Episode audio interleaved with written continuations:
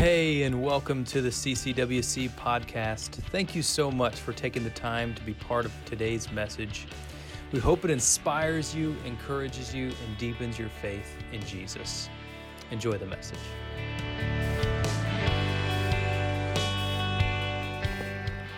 Has anyone in here ever met a question box?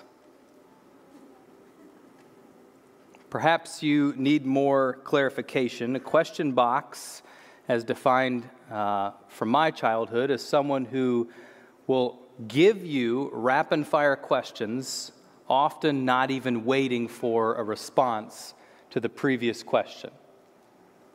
So I'll ask again how many of you have ever encountered a question box? Okay.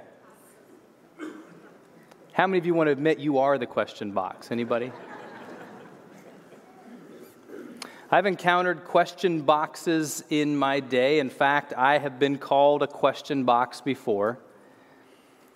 And for whatever reason, when referring to or thinking about a question box, often what takes place is there's this negative connotation assigned to that individual because of the reality that they ask too many questions.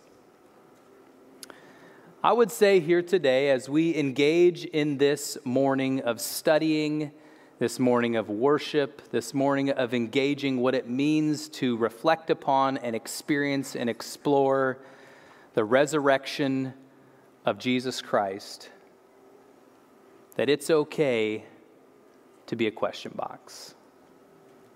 I had uh, the opportunity at one point in a previous ministry setting to take some students on a 12 hour trip. And I loved the reality of the fact that we were going to spend some time in the car because those are bonding moments. That's times when you have some fun, you're, you you're traveling and, and you make stops. And I, I, I, set up some ground rules specifically for the students, and they were all high school students. There was about a half dozen of them, some ground rules for what constituted a specific stop along the way. We talked about gasoline being an important stop we would make. We talked about food being an important stop we would make. We talked about the restroom being an important stop we make, and that was about it. There was a few places that we would stop, possibly if we wanted to look at some things, as far as uh, you know, if there was a, a, a beautiful view or something along those lines. And hopefully, we would make all three of those stops at the same time. The trip was going along well until one of the students who decided he was going to park himself in the back seat between the two captain's chairs and lean forward and ask question after question after question. What does that sign say? What did that sign say? How fast are we going? How much gas do we have? When's our next stop? What's your middle name? And everything else you can think of. And I remember as we were traveling thinking to myself, okay, I don't mind entertaining questions, but to a certain extent, I need to catch my thoughts for a moment. And so I remember leaning back and saying, why don't you take a nap for a while? Anybody ever been there? and I mean, fortunately, he was tired. He decided to do so, and it was nice, a little bit of peace and quiet in the, in the van for a while.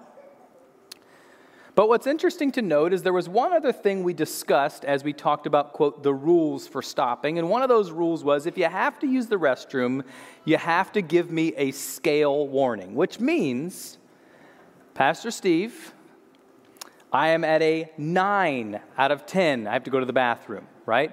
I'm at a seven. Tell me what your number is, and I know how urgent the stop is we have to make. One being, okay, I'm thinking I might have to go one day, and 10 is, I'm going right now, right? Well, this student went to sleep, and I'm just kind of making small talk with the other leader that's sitting in the, in the passenger seat as we, as we talk. It's quiet in the back. We're on a back road, actually, on a highway. It's just a two lane highway in the middle of nowhere. It's cornfields on both sides. And as we're driving in this silence, all of a sudden a loud shriek occurs in the back seat while this student jumps forward and says, I'm at a 10 right now. And then this question box proceeds to ask this question How far is it till the next restroom? There are good questions in life. There are urgent questions in life. There are profound questions in life. There are interesting questions in life. I'd venture to say that that question was all of those. And I answered it with hitting the brakes and pulling over. But I will tell you specifically as we engage in this concept, this understanding of what it means to experience this Resurrection Sunday, that all the questions that might be coming along or in your mind right now is, is okay. It's okay to be a question box when it comes to God. It's okay to be a question box when it comes to understanding who God is or what He's about. And so let me just say right now do you have questions? And I can make this rhetorical, you don't have to answer. Do you have questions about who God is? Do you have questions, even when you understand, when you think about the concept of a man coming back to life? Yeah, okay, I get it, a man came back to life. Do you have questions on well, how did that actually happen? What did it smell like in the tomb? What did it look like that morning? How, how did the disciples feel when they realized that the one who had come to be the king had died? And then how did they feel when they heard he had risen from the dead? And then how did they feel when they finally saw Jesus in the flesh, the one that they had just seen crucified?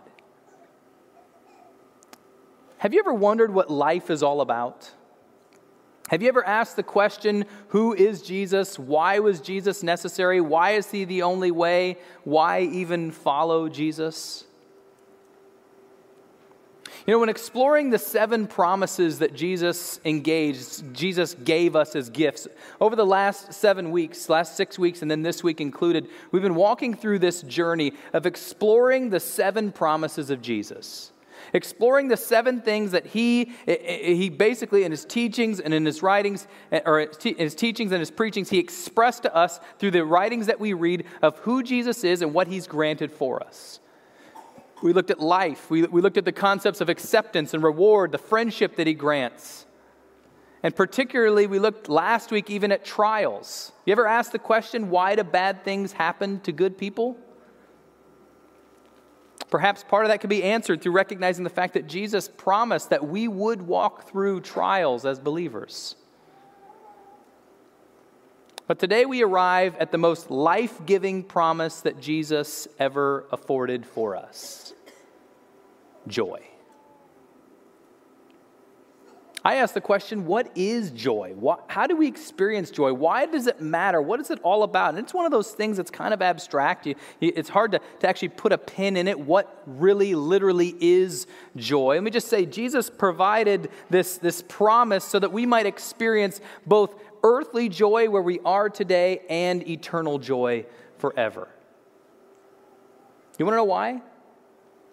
One easy statement, three words He is risen. Okay, some of you forgot last year, and some of you that were at sunrise service forgot. so I'm going to say this again. He is risen. Amen. Amen. I, I, was actually, a couple of weeks ago, I was in Pigeon Forge, and I was with a bunch of people from different places uh, around the, the Midwest. And there was two people in a restaurant wearing Ohio State shirts. And I said, I nudged them, I said, watch this. And I walked over and I said, OH and they gave the IO, and everybody kind of, you know, in the, in the restaurant that was around kind of laughed, and the people that I was with kind of looked at me like, You needed help spelling Ohio? I don't get it. Like, what does that mean? and I thought to myself how interesting it is that, to be part of that, that, that group, that fraternity, how fun that is. But wow, what an amazing thought. What, what amazing thought that we are part of something far greater because of the action and the love and the passion of Jesus. He is risen. Today we look Today we look at and we, we draw quite a bit from the content of the, of the, the rest of the series that we've walked through. And so I will say this if this is your first week here and you haven't been part of this series, you can go back and, and watch some of those. They are on our website. But at the same time, today we're going to touch on, we're going to brush on some of those as we march towards this most profound promise that Jesus gives us, which is joy. We're also going to look at this passage that reveals Jesus' mission, his passion for all humankind. John wrote this gospel, this story about Jesus' life and what Jesus did, what he taught, what he left as a legacy. And in chapter 16 specifically, he engages his disciples. And throughout his ministry, he engages his disciples plenty, teaching them and, and, and helping them to see the way and to understand and to know what it was going to be like after he was gone. And at the same time, he, he would help them to have uh, you know, courage and, and he would train them and he would give them encouragement. And, and sometimes within that encouragement, he first would share truth that would bring forth this thing called grief or discouragement or darkness. The answer and the solution of our self imposed separation with God is that of joy, a joy that only Jesus gives. And so, if you want to follow along, you can do so. It'll be on the screen. I'll also be reading from the NIV today, John chapter 16, verse 16. It says, Jesus went on to say, In a little while, you will see me no more. And then after a little while, you will see me. And here, I'm sure this is one of those is this kind of a hide and seek type game? Are you going to leave like you have done and go on and pray? Or what's going to actually happen here? And so the disciples actually are in this posture of question box, verse 17. At this, some of the disciples said to one another, What does he mean by saying, In a little while you will see me no more, and after a, after a, while, a little while you will see me? You will see me, excuse me. And because I am going to the Father, they kept asking, what does he mean by a little while? Is it, is it like an hour? Is it a couple hours? Is it a moment? Is it a year? We don't understand what he's saying. And so there they're kind of, okay, did, did you get that? Did you hear the same thing I did? I'm sure John's kind of like writing it down, like, okay, I'm going to probably publish this one day. It'll be like a part of a bestseller at some point. Uh, you know, and they're all kind of asking, and, and, and it's interesting to note that Jesus doesn't just kind of leave them there in their questions, right? When you're the question box specifically, sometimes it goes unheard because of the fact that the person you're asking questions of is like, okay, finally, I've had enough. I'm not going to answer more, take a nap. Instead, Jesus, he sees them, right? That's the next thing it says here in verse 19. Jesus saw that they wanted to ask him about this, so he said to them, are you asking one another what I meant when I said, In a little while you will see me no more, and then after a little while you will see me? Very truly I tell you, you will weep and mourn while the world rejoices. You will grieve, but your grief will turn to joy. A woman giving birth to a child has pain because her time has come, but when her, chi- when her baby is born, she forgets the anguish because of her joy that a child is born into the world. So with you, now is your time to grieve, but I will see you again, and you will rejoice, and no one will take away your joy. In that day, you will no longer ask me anything. Very truly, I tell you, my Father will give you whatever you ask in my name. Until now, you have asked for anything in my name. Ask, and you will receive, and your joy will be complete. Though I have been speaking figuratively, I a, a time is coming when I will no longer use this kind of language, but will tell you plainly about my Father. In that day, you will ask in my name. I will not say, I, I am not saying that I will ask the Father on your behalf. No, the Father himself loves you because you have loved me and have believed that I came from God. I came from the Father and entered the world. And now I am leaving the world and going back to the Father.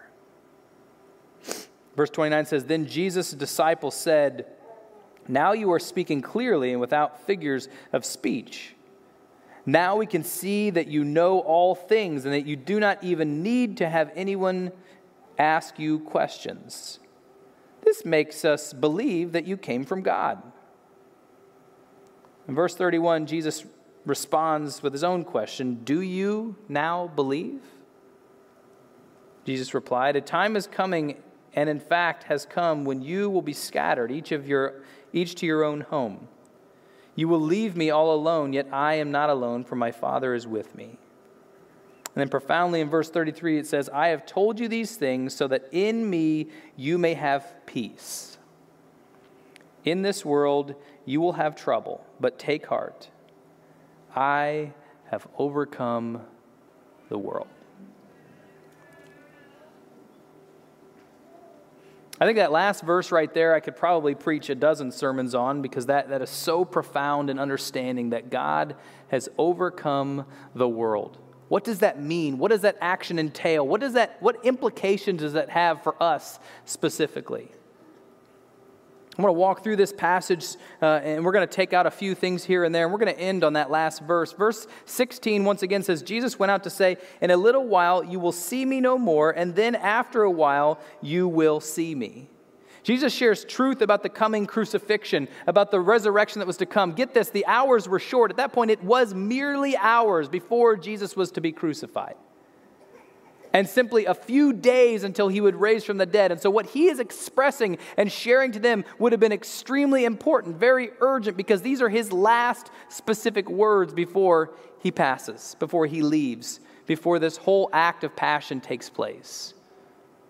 And while he knows what's going to take place in the life of the disciples, he doesn't, he doesn't stop, he doesn't pause, he doesn't, uh, he doesn't step away from it. Instead, he engages fully to share the truth of those who he loves. Verse 17, the disciples don't fully understand. They ask questions. They're, they're kind of uh, in that realm of what does he actually mean? What is this all about? And this, this, this whole thing doesn't fully make a whole lot of sense. And the big, the big point, the big reflection on this whole interaction to start with is this the general existence of humankind is recognized in the posture of a question. The general existence, your, yours and mine, the general existence of, of, humankind that we were born into, that we live into, is that of in the posture of a question a question of who God is, a question of, of, of what, what escape do we have, the question of why do we even live here? What is the point of life? How did everything get put into motion? Who is God? What does this whole thing have to do with, with me? How does, how does Jesus coming into the world 2,000 years ago impact my life at all? This whole understanding of a question is what humankind lives on, thrives on, engages in. Exploration, curiosity, a search for an answer. Next week, I'll just give you kind of a quick preview. Next week, we are uh, we're going to have a standalone service talking about the will of God and following the will of God. But in the month of May, we're going to walk through a series called Questions, where we express and we engage in some of the questions: Who is God? Is there a God? Who am I? Why, why am I here? Where do people come from? What is my purpose for life?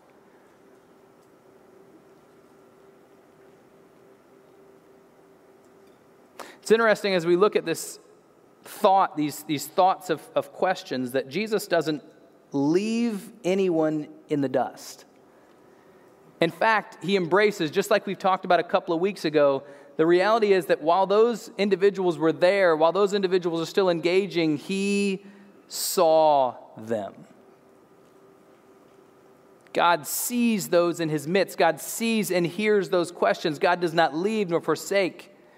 You find it interesting that the same questions have been asked or being, been, have been being asked for thousands of years. And the response is still the same.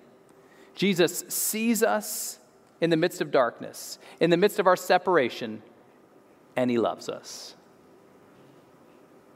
Jesus sees us in our sin, sees us in our, in our, in our willful disobedience to him, and he loves us. And then he goes on to share more impression of what it means to, to experience him or what it means to answer that question, which is that because he loves us, he engages by sending Jesus into the world so that we can experience real and lasting joy. I would imagine that you're here today or you're joining online for one of two reasons. One, because you're a believer and you want to learn, you want to grow, you want to fellowship, or two, because you're curious. Or maybe mom got you out of bed this morning and said, You're curious, you're going to church with me, right? Whatever reason that might be today, let me say the answer is true, the answer is real, the answer is the same. God will and can grant you joy. But there has to be, through your willful obedience, there has to be a response to that joy, a receiving of that joy. You can't simply cognitively understand what happened on this morning that we celebrate where Jesus rose from the dead. There has to be an acceptance of that sacrifice of Jesus coming back, of dying and coming back to life for you and for me. The passage goes on in verse 19. It says, Jesus saw that they wanted to ask him about this, so he said to them, Are you asking one another what I meant when I said, In a little while you will see me no more? and then after a little while you will see me. And the response to that is he's what he's saying is I'm going to go, I'm going to die, And for a little while, I'll be gone three days, and then I'll be back, and you'll see me once again. It says, Very truly, I tell you, you will weep and mourn while the world rejoices. You will weep at my death. You will weep as you see me crucified, broken for all humankind. You will weep when you see the reality that you think, which is the fact that hey, the one who was supposed to come and be the king is now dead. You will weep. And the world, on the other end, what we talked about uh, last week and the week before, the world that's set up in the context of this, this understanding that, hey, there is a system that's being run by the prince of this world, but it's being run by the evil one that says, hey, I'm going to try to, in every way possible, foil uh, believers, foil the, the message, foil the gospel, and tear each one of us down. Why? Because we are created in the image of God, and Satan hates God, therefore he hates us. So the world rejoices. You will grieve, but your grief will turn to joy. Timeline, that's Resurrection Sunday timeline, that's when, when, when, when they are embraced with the reality, with the truth that Jesus has come back from the dead. And, and, and, then as the passage continues, there's this, this, this discussion, this understanding of this transition from joy to grief and grief to joy. And the recognition that's, more, that, that's extremely important is to recognize that, that when, uh, when the world opposes God's values and often opposes all the things that God is about, this, this, this joy that comes from opposition is also going to be turned into mourning when Jesus raises. And the reality is that those who don't know Jesus is the same thing he's trying to impress. Those that don't know him, that don't call in his name, that don't experience this joy, are going to experience mourning. And that mourning is not going to be for a little while. Instead, that mourning is going to last for eternity. When our weeping turns to joy, that means that the rejoicing of the world will turn to weeping. Jesus goes on to illustrate the, the understanding of, of this process through the, the, uh, the metaphor of, of pregnancy and, and the, the process in which that goes through, which I know nothing about, so I'll move on. Verse 22. It says, No one can take away your joy, a joy that is granted from a high being. Joy is lasting and given from God and God alone. The resurrection would change things pers- per- permanently. Excuse me. The resurrection would bring forth a new day, a new covenant, something that could never be experienced elsewhere, bringing a joy that cannot be removed from the world's assaults. And then Jesus goes on to talk about how, in verse 23, about how you will no longer ask things of me for the Father. And if you were to read through this and probably read through with any kind of speed, with any kind of mission, you might miss what's actually being uh, communicated here. What Jesus is saying is look, you will not need a liaison anymore. You won't need a priest anymore. Instead, you can go directly to the Father. And we see that, that, that played out through the tearing of the curtain when Jesus was crucified, this, this recognition that all people we have the, the priestly opportunity to be able to come into the presence of a holy God who call on his name. God doesn't ever say, oh, you know what, I can, I can return this call later, right? Oh, I'm in the middle of something right now, or oh, oh my phone died, or I'm sorry, I, I'm, I'm sleeping, or I'm in the middle of a meal. God doesn't say those things. God doesn't engage in those things. Instead, God is always present and ready to engage with the believer. Verse 23 launches this new paradigm through 23 through 27. Jesus is talking about a new relationship between the believer and God, a new relationship that, that, that, that, is, that is deep, that is real. It's not about following rules or about obedience, but instead it's about this loving relationship between God and his creation, you and I. A new day has dawned, and all believers, they become, they become those who can engage with their God. Jesus reframes the question that they should be asking. Rather than what, he says who. In whose name should you be asking these things? Asking in God's name, a deeper communion with Him. And the point is this if you're following your note guide, Jesus is the answer to life's eternal questions. Jesus is the answer to life's eternal questions. The reality is that the questions that we have why are we here? To serve and love God, to engage in relationship with Him. What, what, who am I? I am, I am, a, am a, I'm, a, I'm a person created in the image of God. What hope do we have? That hope we have is in the action and the person of a mighty God, in the character and nature of a God who chose to come and to die for you and for me. Why do I exist? What is it all for? Who am I here for? If you ever went to Sunday school when you were younger, and I think I've said this on this platform before, usually the answer was one of two things. When somebody asked a question, it was either Moses or Jesus. Let me tell you, this time it's Jesus. what am I here for? Who am I? Jumping down to verse 29, then Jesus' disciples said, You are speaking clearly and without figures of speech. Now we can see that you know all things and that you do not even need to have anyone ask you questions. This makes us believe that you came from God. And here are these final words that they share like, okay, we get it. We're on board. We totally understand. And then Jesus, in his typical way, he responds with a question himself. In verse 31, it says, Do you now believe? And I have to wonder what the tone was there. Do you now believe? Do you now believe? Do you now believe? Maybe it was all of those.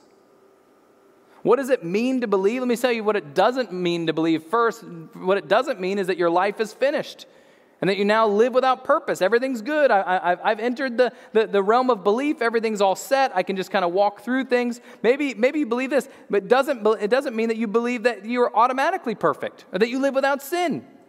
In most cases, you're not going to be delivered from every perfect sin right away as soon as you believe in Jesus. It doesn't mean that you're going to do everything right all the time. It could happen. But it doesn't mean that. It doesn't mean that you give up who you are and become a robot. Oftentimes people think, well, I don't want to become a believer because then when I give God the reins, He's going to turn me into some zombie or I just kind of have to walk through the thing and I, I do exactly what He says. No, that's not what it is at all. Instead, it comes to full fruition who God created you to be uniquely. The way that He wired you, the, the passions that He's given you, the gifts that He's given you, He brings forth an opportunity for you to be able to live into those things. You don't have to give up who you are. Instead, living in connection with Jesus actually makes all things in life better, real, whole. Your work, your schooling, your relationships, your, your intimacy with God and with others, your music, your, your, your, acts, your other extracurricular activities, whatever you're inv- involved in, whatever you're engaged in, God makes them whole. So, what does it mean to believe? It means you, you, you can live with hope, assurance, peace, love, joy. I'm not going to get into those right now, but when I say those, when I say hope, when I say assurance, when I say peace, when I say love, I hope that you're hearing those in a biblical context, not defined the way the world would define them. What else does it mean? It means that you can be assured that you will live in eternity with Jesus, the Savior of all. If you engage with God, if, if, if you give your heart to Him, if you say, God, I, I recognize that I'm a sinner, I recognize that I am lost, that I, am no, I, am going nowhere without you. I give my heart, my life to you. I want you to be Lord, which means the king of my life, and I want you to be my Savior, which means I engage in this, this sacrifice you've given me. And then you live your life in accordance with that. And I'm simplifying it a little bit, but in essence, that's the bones of it. And you live your life accordance to that and, and strive to love and to engage with God the rest of your days. You can have the assurance that you will live with Jesus for eternity.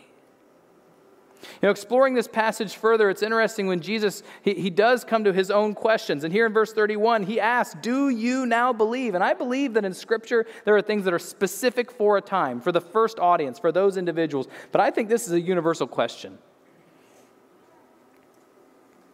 And I think that I would be wrong not to ask it this morning. And as we continue through and we kind of walk into the final portion of this sermon, I want this question to resonate through each of our minds or our hearts. Do you now believe. A couple of points under that about believing, two things we can believe, and these are kind of framers for that. Christians should expect continuing tension within an unbelieving world that is out of sync with Christ.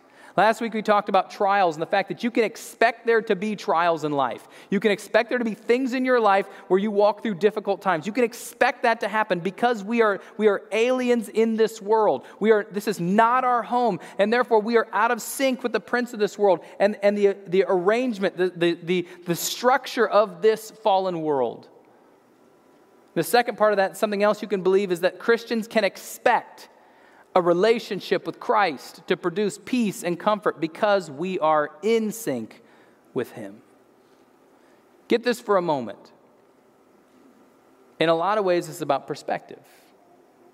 In a lot of ways, it's about where you cast your hope. It's about where you cast your, your, engagement. And the, and the reality is that, yes, when tension comes, uh, well, tension is going to come for all of us. When tension comes, there are two ways we can look at it. We can look at it as woe is me, or we can say, God, what do you want me to learn in and through this? Because oftentimes we grow in the storms, we grow in the difficult places. And if we grow in those moments, we come closer to God, He will envelop us more. He will bring forth a new day. He will bring greater hope and joy in our lives. And then comes that key verse there, verse 33. It says, I have told you these things so that in me you may have peace. In this world, you will have trouble. I'm so glad John didn't stop there. I'm so glad that he didn't say, In this world you'll have trouble. The end.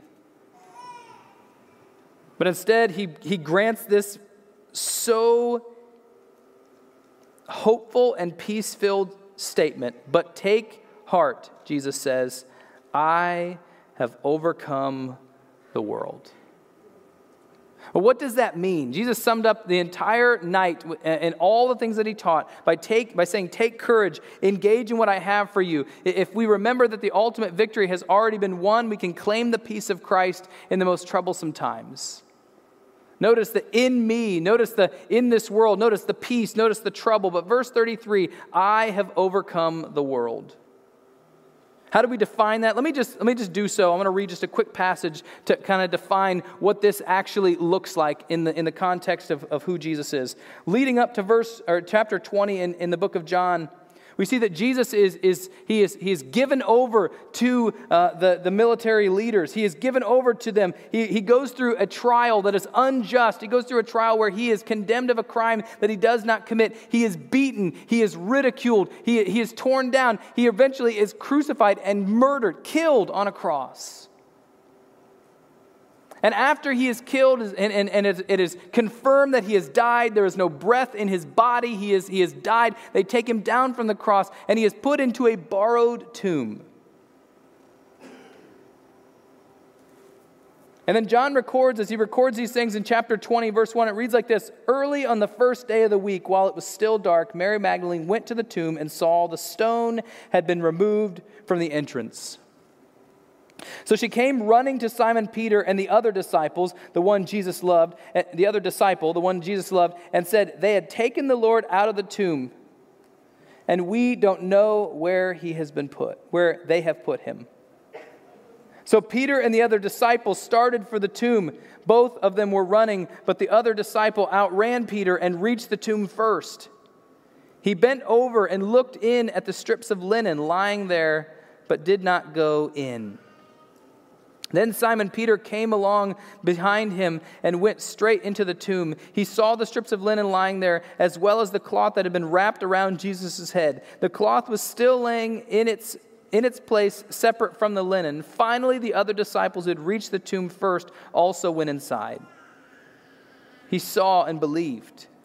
They still did not understand from Scripture that Jesus had had to raise from the dead. Then the disciples went back to where they were staying. And I have to imagine that as they left that place, they probably were in wonderment where is Jesus? Where's his body? Did someone steal him? Did he really raise from the dead? Was he really dead? What actually happened here? And, and there in verse 11, it says this Now Mary stood outside the tomb crying.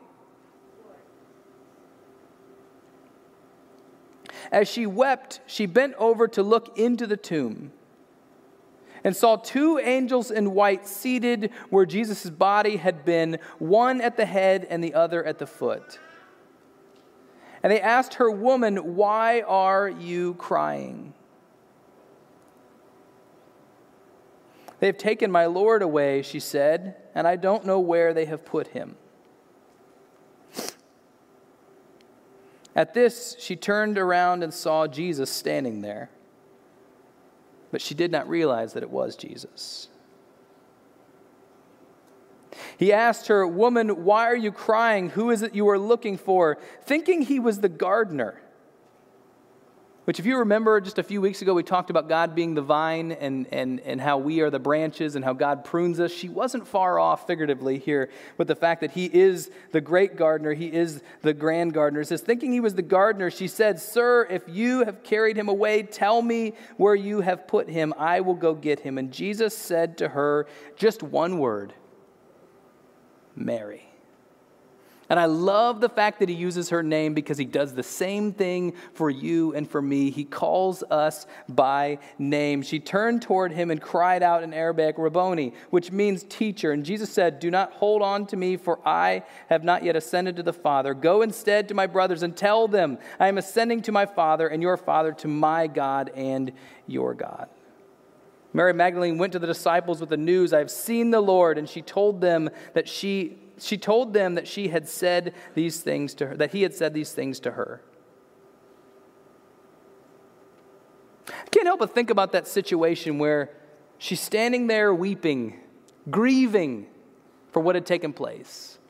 Grieving because the loss of her king, the loss of the one she loved, and here they had seen him. Just, I mean, it's one of those kick you while you're down moments. They had seen him die on the cross, and then he was buried, and now his body is gone, and we can't even prepare the proper ritual for him in this moment. And so at this time, she's, she's probably just thinking, God, what else could go wrong? Have you ever been at, the, at just at the, at the lowest of the lows thinking, I can't believe this has taken place, and then this happens too? Can I just tell you, in the midst of the tomb, in the midst of the place where you've suffered loss, in the midst of the place where it's been one thing after another, oftentimes that's where the great gardener steps in.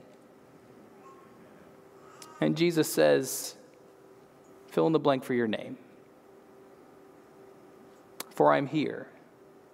And there lives out verse 33 but take heart, for I have overcome the world. That final point Jesus is the one hope for the world. Jesus is the one hope for you and for me. Jesus is the one hope for the world because that statement is true. May we have an experience today and every day where we embrace whatever it is, whether we're at the lowest of the lows or on top of the mountain, where we embrace this reality that we come into the presence of Jesus. And once again, he refers us and recognizes and helps us to see. Take heart. I have overcome the world. Perhaps I'll end this question, or this, this series and this service, with a question. Do you remember the first time you saw hope? Do you remember the first time that you saw someone else experience real and lasting hope? Much of my family lives in northern Ohio, but much of my, um, on my dad's side, much of the family lives in a place called Blairsville, Georgia, which is just a small town kind of north of Atlanta. And I remember one time we went down there as a family, and we, were, we went to the, the church that most of the family went to down there. And as we were there, uh, they, they had built onto the church several times, but as we were there, we went to the, the original part of the church. And we went into this little room, and my dad tells the story specifically about how, hey, the first time I came in this room, it was here for a vacation Bible school, and, and, and you know, I, I was just, my eyes were open up, and I was like, what are you talking about? We get in there, and he begins to run from place to place. You know, this altar, this little altar was over there, and, and I kneeled right here, and, the, and he's going through when he accepted Jesus. I'd like to go into that story a little bit more, but I don't think I can. What I do know is that as I think about that in that moment when I was standing there, God was blessing me with the opportunity to recognize that I was seeing real hope.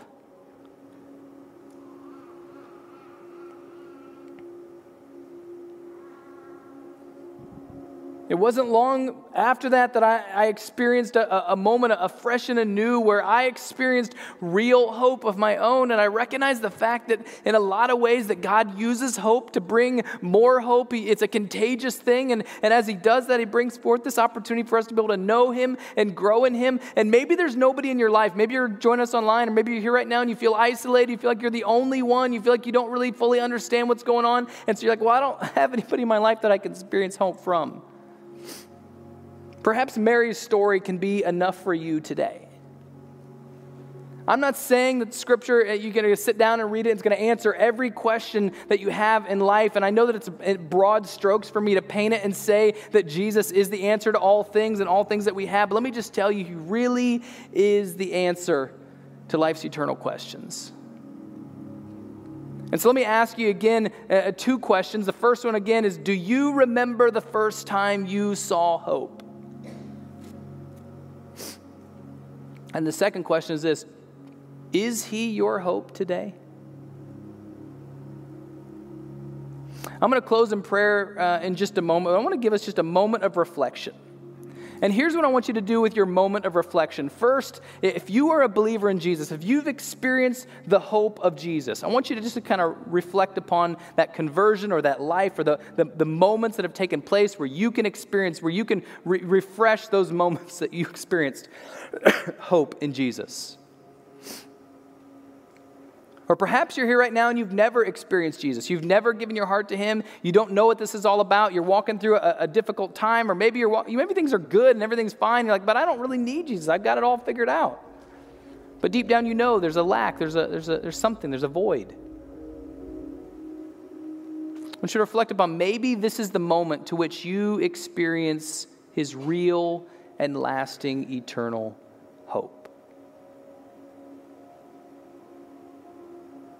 Maybe it's a moment where you say, I, I want more of this hope. I've, I've, experienced Him, I've accepted Christ, but it's been a while since I've really grown. It's been a while since I've said yes. Or maybe you're holding back something, uh, you know, something where you say, you know, I can, I can do this on my own. Maybe you're holding on to a worry or something in your life, and God's saying, I want to give you real hope, but for whatever reason, you keep rejecting it. You keep holding back. You keep saying no. You keep putting up a stop sign. Maybe today's the day where you hand whatever it might be over and you say, God, I want to take those next steps with you.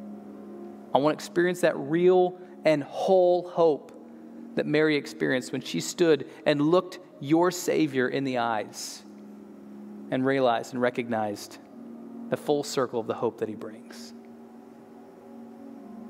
This morning, if you make a commitment, we're going to pray. If you make a commitment, I want to ask you to do one of two things.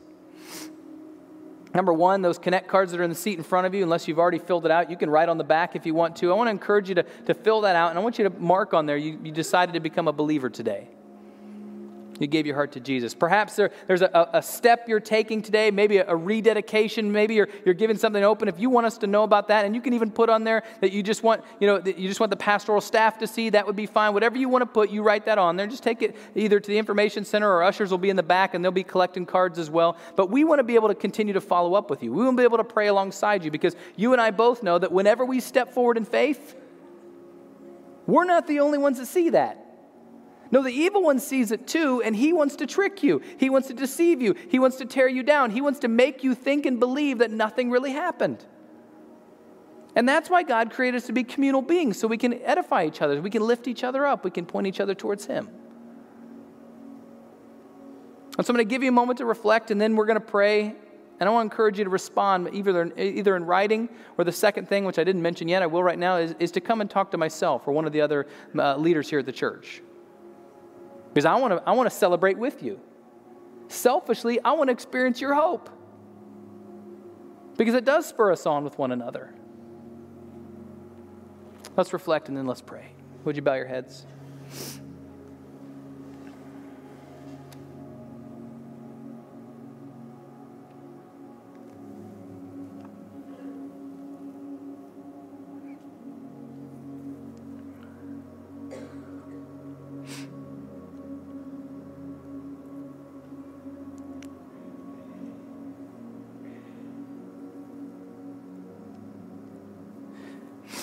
Heavenly Father, we come in this place. We join in one accord. We sing and, and, and we fellowship and we give, and, and God, we read your word, and we can't help but be impacted by your message, your request of us. God, on this Resurrection Sunday, we recognize the fact that you've changed everything. Nothing is the same. Nothing is as it was. Nothing is, is, is where, where, where it was before in the understanding of the disciples' minds or beyond. But instead, God, you brought forth an opportunity for us, your creation, the ones who uh, live in, in a sin nature, the ones who are separated from you, the ones who can do nothing on our own, you created the opportunity for us to experience hope. And through that hope, joy. And so, God, as we come to you in this moment this morning, God, may we recognize the fact that oftentimes you work within our timeline because we live in time and, and, and you can't force us to do anything. But may this not be a moment where any of us allow it to pass by. May we not be thinking about the things that activities we have going on this afternoon or the trip we need to make to so and so's house, whatever it might be, God, but instead, may we be focused right now in this place. Maybe we respond to you. Maybe we experience you. Maybe we understand you. God, I pray this morning for the one or the ones that are here now that don't know you, God, that while the, the message that I gave is only, you know, the, from this specific portion of Scripture and you have so much more you want to teach, may your Holy Spirit uh, go beyond any deficiency or any lack that I have or that we have as humans and, and impress and share the real and lasting truth that only you can give. God, have your way. God, do your work. Help us, Father, to respond and be open to your leading, your guiding. We thank you for all you do. We thank you for the way that you move, the way, God, that you, that you lead us, that you guide us, that you grant us afresh and anew, the new covenant that you have fulfilled, that you have granted to us. God, I pray that today we celebrate not just with family and friends having a good time and, and engaging in a holiday, but may we celebrate the fact that we serve a God who lives. Thank you, God, for all you do. Thank you for the way you move us, you transform us, and change us. In your Son's holy name we pray.